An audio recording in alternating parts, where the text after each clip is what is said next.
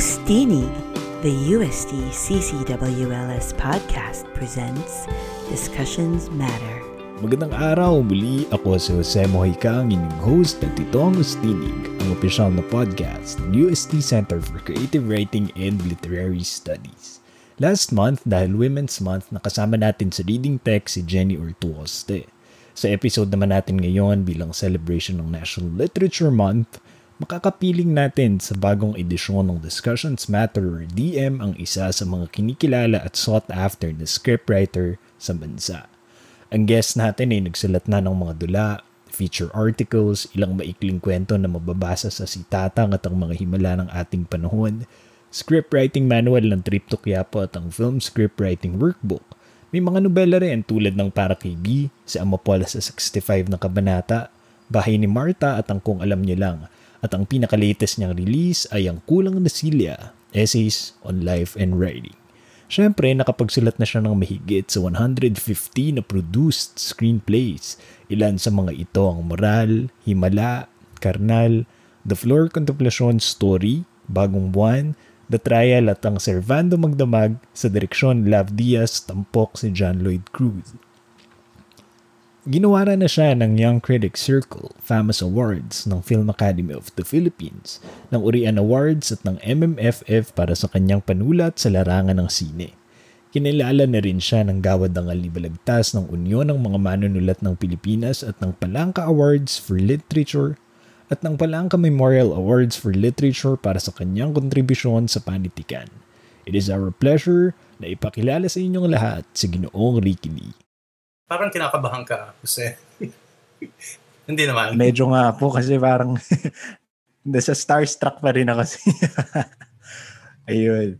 Um, so maraming salamat po sa pag-guest sa episode natin sa Ustinig this month. Um, alam namin kung gaano kayo ka-busy, kung ano yung routine niyo and kung gaano kayo ka-committed sa mga projects. So speaking of projects po at dahil sa situation natin ngayon, usually ang first question namin is um, Kamusta ang pagsusulat ninyo sa panahon ngayon, sa panahon ng pandemic? Actually, mas nakapagsulat nga ako ngayong panahon ng pandemic eh. As in, yung buong taon last year, todo sulat talaga ako eh. I think nakatapos mm. ako ng apat na scripts, isang libro, yung kulang na silya, and then maraming mga notes wow. sa one or two novels na ginagawa ko. So, mas nakapagsulat ako ng todo. Kasi wala yung lalabas, data traffic, kumbaga, andito lang sa bahay, eh, stuck. so, oh. oh, yun. So, writing ang binalingan ko. Mm. Sir, may, ngayon ba may parang may plano kayo na isulat na script or nobela na may kinalaman sa pandemya or sa pagkalat ng COVID-19 at present, whether realistic or non-realistic na approach? Meron na po ba kayong mga uh, yeah. concepts na sinisimulan? Yes. Um, well, wala una naman kasi, alam mo naman sa workshop, di ba, lagi ko nakikwento, maligalig akong writer. Na ibig sabihin, mm. laging I'm working on a number of projects ng sabay-sabay. Ganun ako kagulo. So, I have a couple of scripts na tinatrabaho. May natapos na, may tinatapos. And then, mga dalawa doon uh, connected sa COVID. Yung nobela naman, may tatlong nobela kung sinusulat, hmm. lipat-lipat. Yung isa doon may portion ng panahon ng COVID, pero hindi entirely. Mm. Kasi apat na periods yung nobela. So may period doon na may COVID. I think hindi may iwasan kasi I think bahagi na ng buhay natin, ng sining natin, ng mundo natin, yung mga nangyari this past years at the year and yung nangyari mm. pa ngayon. COVID, pandemic and all. And magiging bahagi pa rin lalo ng buhay natin. So palagay ko hindi maiiwasan eh. Malaking magiging pagbabago sa perception natin, sa storytelling natin, sa proseso natin. Lahat yun maapektuhan eh. So papasok at papasok eh. Pero ayaw kong gumawa ng mga trabaho na masyadong dated. Kaya kung minsan conscious ako na, ah, itong script na to, hmm. hindi ko gagawin COVID kasi baka maging dated. Baka ma-lock in doon sa panahong yon. Hmm. So luluwagan ko siya. So conscious ako doon. Sir, na-mention yung ano no, yung uh, workshop. So, yeah. kasi ano eh, parang uh, isa yan sa major contribution niya sa in- industriya. And uh, well, batch by batch every year ang success nito and yeah. well masaya nga ako kasi naging part ako ng uh, workshop ninyo. So nung and hindi kayo tumigil parang um, yes. kahit anong situation tumuloy pa rin and ngayon yeah. online na tayo. So ano yeah. po yung naging adjustment ninyo dito? Ah, nung una hmm. actually parang na na natigatig ako in a way. Nako, paano to naputol yung batch 23 na workshop. Eh, hindi pa tapos siya eh nag nag uh, pandemic na. And then hmm. ano gagawin ko? Uh, hindi pwedeng magkakaharap. But I realized na ang dami rin niyang advantages. Eh. Like, nung workshops niyo, usually 30 to 35 lang nakakasya dun sa library. So ngayon, nagkakaroon ako ng mga master classes na mm. 400 ang participants. Or 200, 300. And then, wow. dati yung ibang workshoppers, nagbabiyahe pa mo lang Cebu every Sunday. Mm. May iba nagbabiyahe pa sila, gumagastos sila every Sunday para makarating dito. Ngayon, workshoppers ko, ang, may mga batch ako na merong taga taga Poland, taga South Korea, taga Davao, uh, Dubai, wow. and so on. So, lumawak yung range at mm. dumami yung nawo-workshop ko. So, naging napakalaking advantage siya. Ang disadvantage naman, ang daming nawawala. Mm. Kasi workshopping kasi is forming a community. Eh, kalakalahati kami katawan na nakikita yes. And ang ang signals na nabibigay nila sa akin, walang body language na gaano. Mostly audio. Hindi ko nakikita sa galaw ng katawan nila. Sa communication mm. namin, halos nalilimitahan ng audio. Eh, sa actual workshop namin sa natin sa library, lahat ng paraan ng communication sa isa't isa eh. Audio, body hmm. language, mm. taas ng kilay, silence. Maski yung silence doon, ang laki ng nasasabi nako-communicate. Dito, pag nag-silent siya, mm. naglalag ba? May problema ba sa internet? Pero so, ganun. So, ang daming nawala. Nasira yata. Oo, may sira yata. So, ang daming nawala. Pero, marami rin nako-compensate. Pero, siyempre, nothing can compare with kumisan maski hindi tayo nagsasalita sa library in some portions of the workshop, yung mm. quiet, yung stillness, may nako-communicate na. Dito, hindi magawa. Doon nakakapanood tayo ng sabay-sabay ng pelikula. And so may communal viewing experience and learning. Dito ang hirap magpalabas, mag-screen share ng video. Naglalag, napuputol, and so on. So maraming mga problema.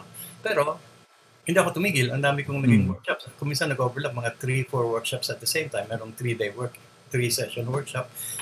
May workshop ako ngayon sa GMA News and Current Affairs na 12 sessions and, and so on and so forth. So, overlapping wow. sila lahat, tuloy-tuloy. So, hindi ako tumigil at all magsulat at mag-workshop during this mm. entire time. Ah. Sir, ano, no, no parang uh, pre-pandemic, kasi madalas kayong mag-support ng mga ng mga events, no? Like, uh, attend kayo ng attend ng mga festivals. And lagi kayong dinudumog ng mga tao para magpa-picture. And usually, yeah. mga writers yung lumalapit sa okay. inyo, mga aspiring writers, at nagtatanong yes. ng mga iba-ibang questions. So, uh, sa dami ng interview na, na, na experience nyo, sa dami na ng writers na naka, nakausap nyo, ano po yung parang usually tinatanong sa inyo? Ano yung parang paulit-ulit na natatanong sa inyo? Uh, off my head? Ng mga, ng mga lumalapit, ng mga aspiring mga, writers. iba yung tinatanong ng lumalapit sa tinatanong during seminars or workshops or symposiums. Pag seminars and symposiums and workshops, usually mga mm. tinatanong nila, mm. uh, a writer's born, paano ko lalabanan ang mental block, uh, makakapagsulat ba ako? Eh, patigil-tigil, mm. hindi ko natatapos yung sinusulat ko, laging napuputo, laging natitigil, hindi ata ako marunong magsulat, ba't hindi ko matapos-tapos ang sinusulat ko? Usually yun, paulit-ulit yun, maski sana magsalita o workshop and so on, pag nag-Q&A na, tatanungin na yon yung doubts niya, writer ba ako, bakit hindi ako makatapos ng pagsusulat, ng sinusulat, or na may mental block, mm. may mental block na. Laging yon Pero yung mga lumalapit na nagpapapicture, usually, nagpapa-autograph sila And yung iba, may mga dinidikta sila sa akin na isulat ko sa notebook ko sa libro. either pakisulat po na love you or pakisulat po dun sa boyfriend ko na happy birthday or paki, mas personal. pag mas personal pag doon. ang ano or sasabihin nila na third year na natin to sa Sinimalaya every year hinahanap po ko po kayo. Sasabihin nila para magpa-picture. So naka three years na po tayo. Four years na tayo nagpapa-picture. So parang meron kayong intimate relationship doon sa sa mga ganon medyo magkaiba mm. yung yung mm. concerns nila but ah. but for a writer like me na nagkakonduct din ng workshop natutunan ko ng pahalagahan, i-appreciate, ma-enjoy yung ganong mga paglapit nila mm. na dati na uh, siwa ako, nahihiya ako, nag-feel awkward ako, na parang writer ako, mm. hindi naman ako artista, hindi naman ako dapat nakaharap sa publiko. So dati parang umiiwas ako sa ganun eh, parang akong isnab.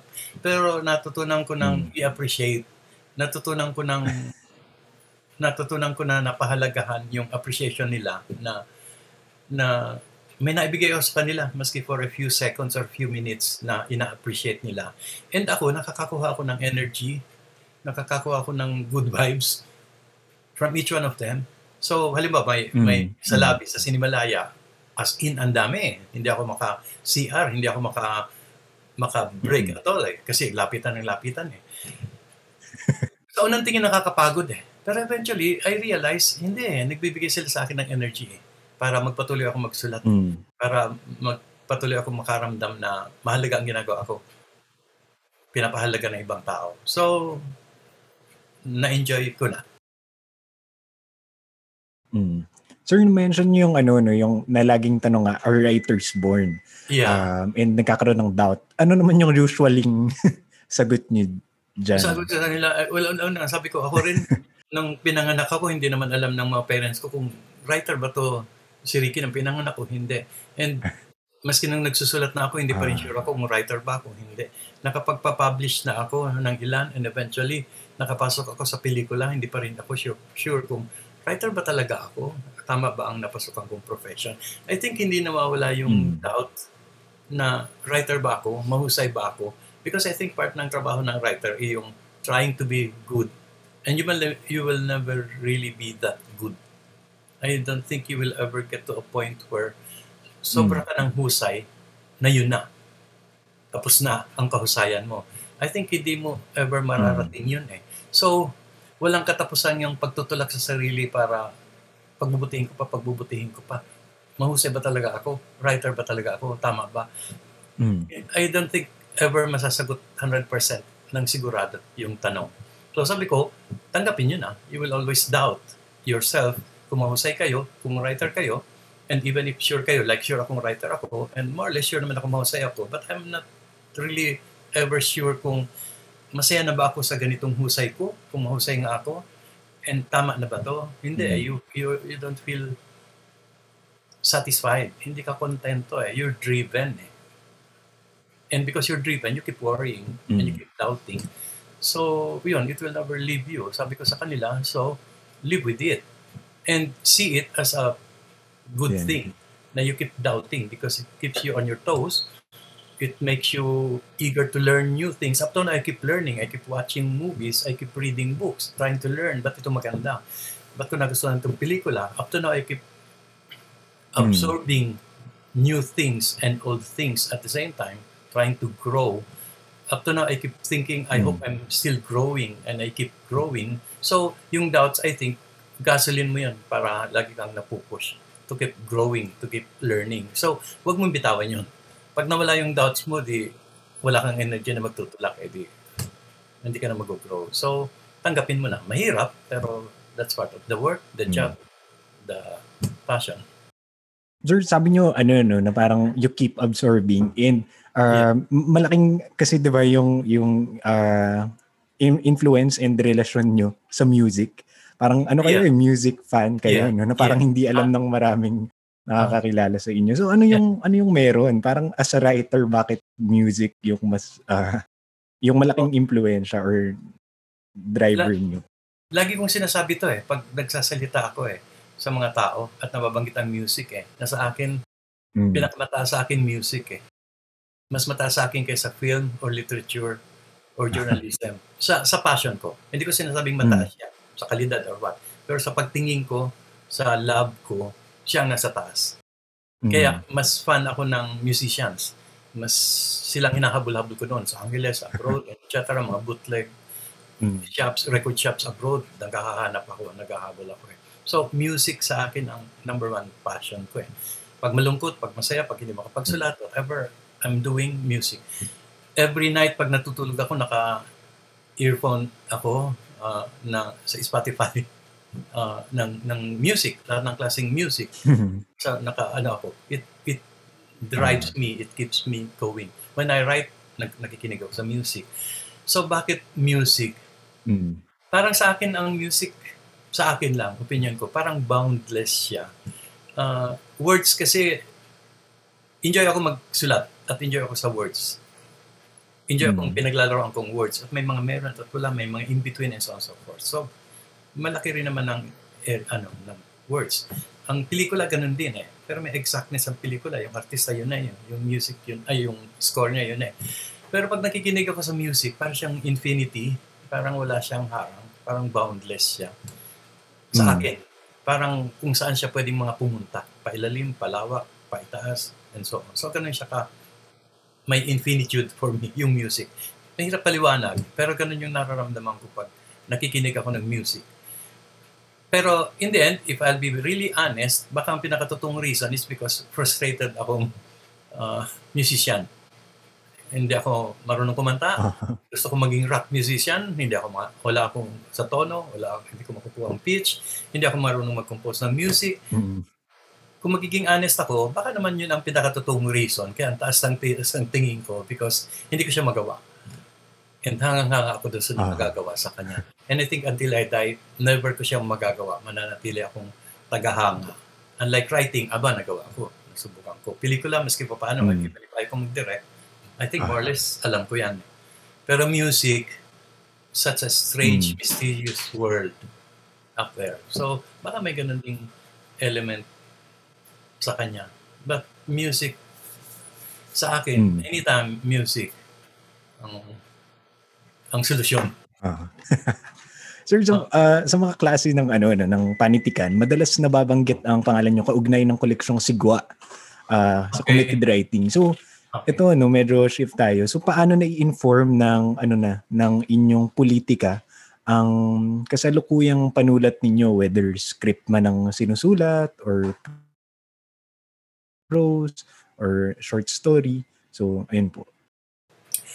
Nung, yung, unang, yung politika ninyo, paano yes. na siya Uh, well, I, I think malaking aspeto ng buhay ko at ng pagsusulat ko yung mga karunong ng nakuha ko sa sa mga pangyayari sa palibot. Political, eh, sociological, economic, etc. etc. lahat. Malaking impluensya sa akin at sa pagsusulat ko at sa kamalayan ko. Mm. Especially when I was studying in UP. So parang ina-absorb ko lahat sa palibot. And it and it really helped organize me yung lahat ng learnings ko sa politika, sa nangyayari sa palibot, it organized my being, my thinking, my writing, everything. Para kung sabuk ako noon sa dali, luminaw kung anong essential, kung anong structure ng mga bagay-bagay, mm. kung anong spine, kung anong burloloy lang, luminaw sa akin lahat. So ang laking bagay at ang laking tulong siya. Pero there came a time when hindi ko na nahihiwalay. Parang kung ano yung politika ko, ako yun So, hindi ko na sinasabing itong politics ko, ini-influensya nito yung literature mm. ko. Parang walang separation. Whatever I write, whether it's a love story or it's a ano strike na nangyari sa isang lugar or injustice, lahat sila political, lahat sila human rights, lahat sila galing sa perspective ko tungkol sa kondisyon ng tao at ng lipunan. So hindi ko na siya sineseparate anumang klaseng topic siya, lahat siya political. At hindi ko na rin sinaseparate ang sarili ko doon sa subject matter na ito political ang handling ko. Ito hindi. Ito na influensya na ko ng politika. Ito political ang tingin ko dito. Parang hindi. Parang lahat ng sinusulat ko galing sa perspective ko at pagkatao ko at paniniwala ko. So ano man ang sinusulat ko, mm. yun yun. So wala nang separation. And, and I'm glad na nawala yung separation. Kasi when I was mm. a student, I was very conscious about the separation. I was saying na teka, ito parang walang politika, hindi to political. Uh, ganito lang to, ganito lang to. Pero hindi, wala na sa akin yun. Even if gagawa ko ng kwento na rom-com, hindi ko sasabihin, eh, rom-com lang to, hindi to political.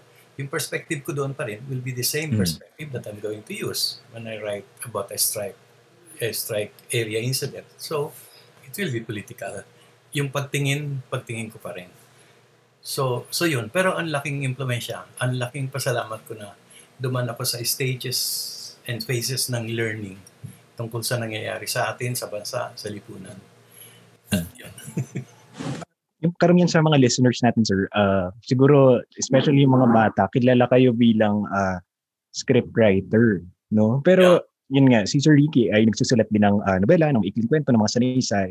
So, among all these genres, para sa inyo po, ano yung uh, pinakamadaling sulatin at alin naman yung pinakamahirap?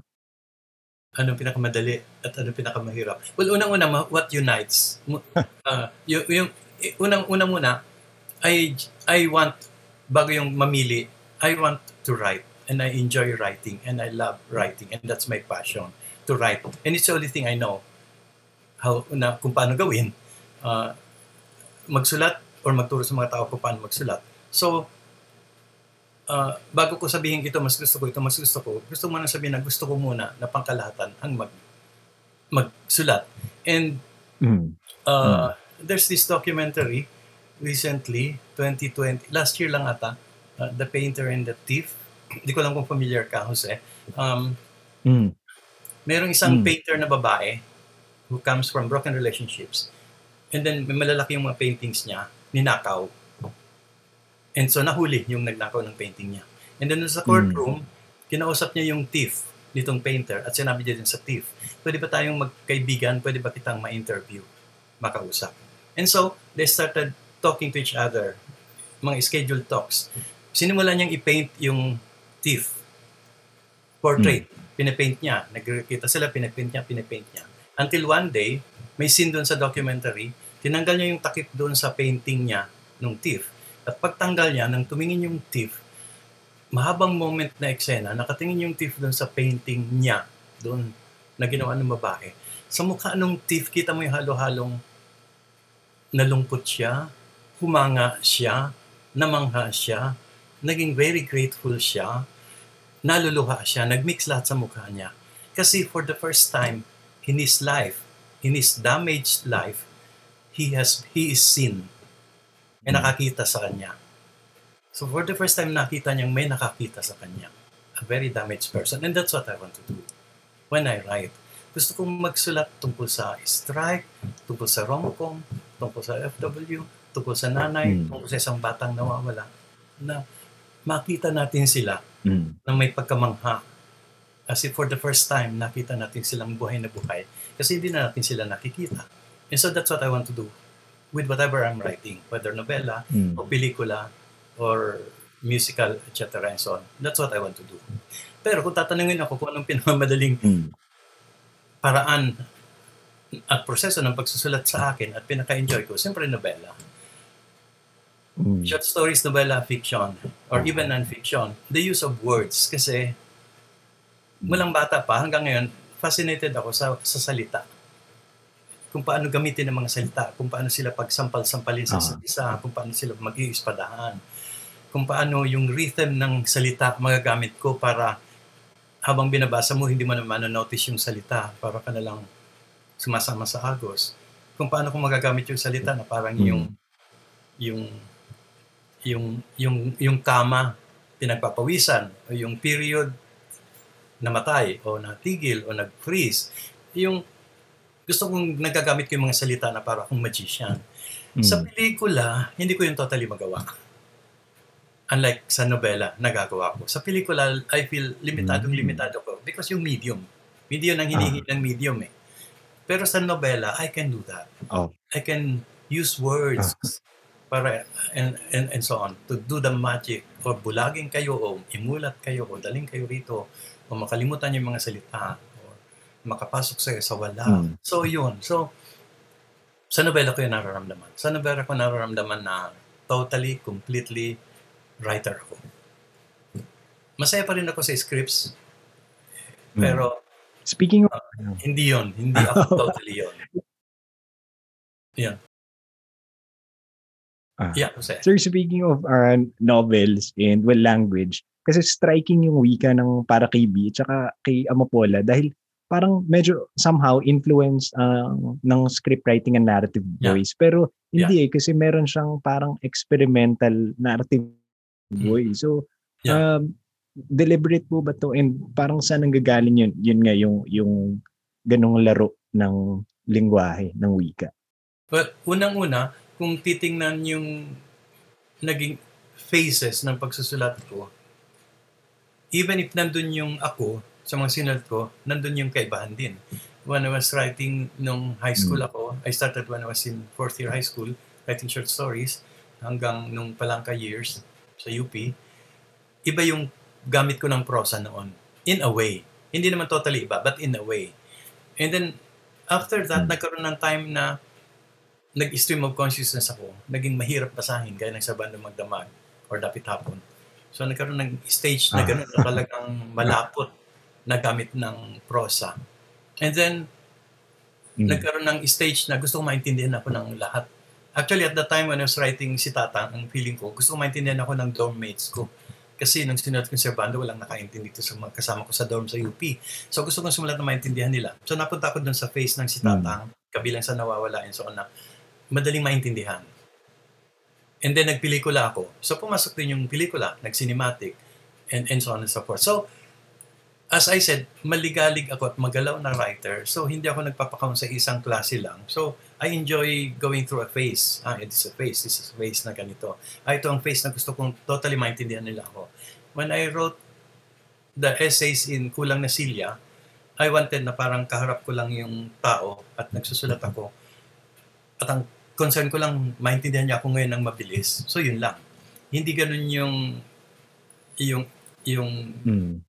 Perspective ko at stance ko as a writer when I was writing uh, Kabilang sa Nawawala or sa Banda Magdamag or even when I was writing my scripts. So nag-iiba-iba eh. May thread na ako. I think makikita naman yung thread na ako pero meron, meron ding malaking pagkakaiba. So, So, so yun, eh, gusto kong naglalaro din. Mm. Gusto kong mag-try na iba. Like in Para Kay B, magkakaibang estilo yung Five Love Stories. Uh, nag, medyo iba-iba rin siya doon. Mm. Uh, yung fourth novel ko iba rin. So, so hindi ko alam kung nasagot ko ang tanong mo, pero malik, gusto kong isipin na malikot ako at ayaw kong magpakulong sa isang klase lang na paraan ng pagsusulat. Pero I think pag pinag-aralan, makikita na nandun nandun yung thread mm. na wiki. Yung pagiging cinematic, yes. And I wanted to use that. I mean, pumasok sa akin ng pelikula eh. Sa dami ng ginawa kong scripts. Mm. Hindi ako pwedeng magsulat mm. na i-deny ko yun. Sayang.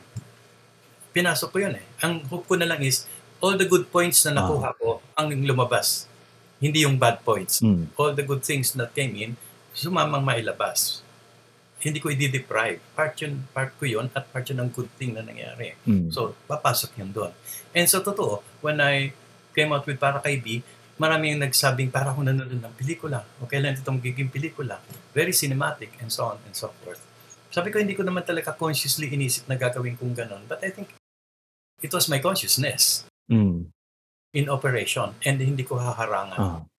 Kung ano ako at this time, di yun. Mm-hmm. Pero I'd like to say one thing. I'd like to think na karamihan ng sinusulat ko may musicality. Gusto kong may music siya. At kung hindi ko pa yun na-achieve, I want to achieve that. I want a music there. I want certain movements. I want... Pag nagsusulat ako ng script, madalas may... Like yung structure ng moral was influenced by a song by Van, Van Morrison, uh, Madame George. Uh, para kay B, uh, Coldplay, Oy, Viva la Vida. So, the structure, the rhythm, of Viva La Vida is there. So, mm. I'd like to think, maybe illusion, maybe part ng frustration ko baging musician, uh-huh. I'd like to think that somewhere there, may music yung novela, may music yung short story. Even yung scripts na totally akin, maski na mm. na-handle na ng director at iba pa, somehow may music somewhere there. But especially the novels. Kung wala pa yun then, mm. I'd like to achieve that in my coming works. Mm. So, para sa mga listeners, no, ang ang recent na uh, published book ni Sir Ricky ay yun nga, ang Kulang na Silya. Uh, collection to ng mga essays. Yeah. So, Sir Ricky, pwede nyo bang iikwento sa amin yung uh, ano yung approach ng pagsusulat ng personal na sanaysay and yun nga, ano yung pinagdaanan nitong buong libro na Okay. Well, again, as I said, and I keep repeating this, kasi ito yung totoo, magulo at maligalig na write. So, I was planning to write uh, part 2, sequel ng Para kay B, and my fourth novel na 3-4 years, uh, panahon pa ng Para kay B ko, naka, mm. ako naka-first stop, hindi ko matapos-tapos up to now. Na, nung ko pa pinapangako tong fourth novel na to. And then Para kay B na part 2. So yun ang sinusulat ko. Somewhere along the way, biglang sumingit yung thought ng isang article on writing during the pandemic. And then nag-notes ako suddenly I found myself writing the book and putting aside na muna yung nobela, yung dalawang nobela. Ganun ako mag-operate. When Bahay ni Martha came out, ibang plano kong isulat. When Kung Alam Nyo Lang, ibang plano kong isulat. So ganun ako kagulo. And I allow it na parang ilog. Eh kung dyan gustong pumunta ng dumaloy ng ilog, di yun ang susundan ko. Hindi ko ipipilit na itong gagawin. I so that, that's, so sabi ko, sige, dito gawin ko. And madali siyang nasulat during the pandemic, siguro mas focused ako, pandemic, nakakulong sa bahay. And then, I wanted it to be an easy book. I just want na parang yung commencement ano ko, 'di ba, yung speech ko ng graduation sa PUP, I want it to be in that vein. Na ganun kadali, parang kinakausap lahat, ini-inspire, mm. nagsasalita sa kanila. And so, lumabas ganun. By the way, may nakaligtaan akong sabihin. I was, aside from the two novels, I was starting to write my memoirs na hindi ko matapos-tapos kasi ang dami kong gustong ilagay at ang dami kong mm. gustong mm. isulat. So, may pumasok na pagka-memoirs doon sa essays. Kaya siya may yes. pagka-memoirs. Mm. May, may semi-semi-memoirs siyang tono. Because dati, yung intention ko na gumawa, tal- magsulat talaga ng memoirs. Instead, naging yung essay. So sabi ko, sige, tapusin ko na ito lahat. Gawin kong easy reading, easy writing in a way, and, and out with it. So, yun. So, it's the easiest book, in quote, I'm not putting down writing of books in general, it's the easiest book na nasulat ko in my life. Nakukunti pa naman books na nasulat. So, so yun. So, oh. For our uh, last question na siguro, Uh, so sa kasalukuyang panahon, uh, Sir Diggy, dominated na tayo ng new media at ng visual yeah. culture. So sa tingin po ninyo, ano ang relevance ng panitikan? Uh, well, pareho relevant, new media and panitikan. Hindi mo pwedeng sabihin, eh, wag yan, o wag yan. Hindi ako puristic na tao eh. Mm. And kung sinabi mong saturated tayo ng new media, yeah, ako saturated ako ng new media.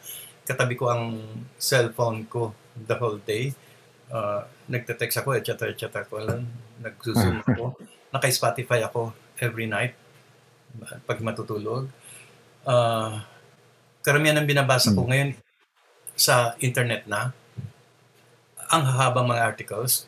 Ang dami hmm. kong nababasang libro before. Ngayon nabawasan yung dami ng libro kasi ang dami-dami kong nababasang articles na worth reading din naman uh, sa na, sa internet. And then streaming mm. ng mga pelikula na ang dami-dami. As in, ang dami. Dumami yung ini-stream eh because of new media. Uh, dahil doon eh. So, so, so yun. And sa dami noon, dumami rin yung platforms at dumami yung shapes. And I take it as something really good. Wala na yung pure na forma ng pelikula o ng documentary o ng nobela o ng short story. Nabuksan na, nabuksan mm. na hmm. siya. Dumami na yung platforms, dumami na yung shapes. Uh, sa akin hindi siya magulo because magulo na akong tao eh. Sa akin hindi siya magulo. Sa akin opportunity siya na out of all this gulo, makaka-create tayo ng something really essential and whole. So, so enjoy mm. ako sa mm. ganun. Uh, enjoy ako because ganun ako. Amapola is in a way new media. Uh, halo-halo siya, mix-mix. In fact, uh-huh. When I was starting to write Amapola years ago, ang plano ko doon, ang plano ko doon sa Amapola, um, bago siya naging nobela na printed, yung pag binabasa mo yung libro, sabi ko, pag pinindot mo to, maririnig mo yung tula ni Bonifacio. Pag pinindot mo to, makakakita ko paano nagdadamit o nahahati ang manananggal. Pag pinindot mo naman to, may audio lang. Pag pinindot mo to ngayon, may graphics. So, para siyang multimedia of sorts, kung ano man. Inilako ko yun sa kung saan saang mga kaibigan, kumpanya, group, sabi nila mahal, or kailangan ng wifi, etc. etc. So, hanggang na-discourage ako, ginawa ko siyang uh, printed book. Pero ang original plan ko doon, ganun siya ka multimedia. Na, ano. So, in, uh-huh. in short, uh, ang ibig kong sabihin, most likely, even at the time, open ako sa challenges ng new media. Kasi noon gusto kong mm. gawin. That way yun eh. And yung uh-huh. fourth, and kasi fractured eh, and yung first novel ko, ganun din ang takbo ngayon. Um, apat na periods siya, martial law, etc., etc., hanggang present time. And maraming characters siya, at maraming mm. chapters. You can read it from any chapter. Pwedeng standalone yung chapter dito o doon, o pwede pag binasa mo ito, ma- ma- mag-refer doon, etc. You can read it in any order. You can read it na ito lang, you can, etc. So it's, uh, so ganun siya ka, in a way, may pagka-new media. In, non-linear siya. Uh, at kung nakabox siya na chapter siya, pwedeng ito ang ipulot kung basahin din ito ganun lahat. Yung eksena dito umulit doon, pero another perspective ito ang character na to, ganito. So, magkaganon-ganon siya. Yun yung first novel. Kaya hirap ako isulat. Pero that's what I wanted to do with it. And I think, in a way, may hmm. pagka reflections din siya ng na-absorb ko na new media. So, so yun, I'm, I'm very open sa ano. I don't see it as something na, nako, mapupulyot yung purity ng literature. Hindi ako naniniwala kasi sa mga literary canons o highbrow o lowbrow. O, hindi ako purista mm. Ng ganun eh. Hindi yan, ang gusto ko lang ah. magkwento the way na yung sinabi ko sa inyo dun sa Painter and the Thief, magkwento that way na pag may pinakita mm. ko sa inyo, tingnan nyo siya ng may pagkamangha yung pinakita ko. Na as if for the first time yung nakita na may pagkamangha yung kwento ko. So natanggal ko yung pagkabulag yung maski konti. Sa akin okay na ako doon. Sabihin man whatever lowbrow, highbrow, whatever yung ano ko, postmodern, mm. postmodern, modern, whatever yung ginawa ko, ano man ang label, pag na-accomplish ko yon masaya na ako. Alright. So, again, maraming maraming salamat, Sir Ricky, sa pag-guest ninyo. So, uh, supportahan po ninyo mga susunod na mga projects, mga mapalibro, uh, script or film ni Sir Ricky. At dyan na po nagtatapos ang Discussions Matter or DM episode. Abangan ninyo ang susunod naming episode next month. Marami pa kaming inihanda para sa inyo ngayong taon. Muli, ako si Jose Moica. Maraming maraming salamat at ito ang Ustinig. Ustinig, the USD podcast has been brought to you by the University of Santo Tomas Center for Creative Writing and Literary Studies. Please follow our Facebook page at www.facebook.com slash USTCCWLS. You can connect with us through our email, Ustinig Podcast. That is U S T I N I G P O D C A S T at gmail.com.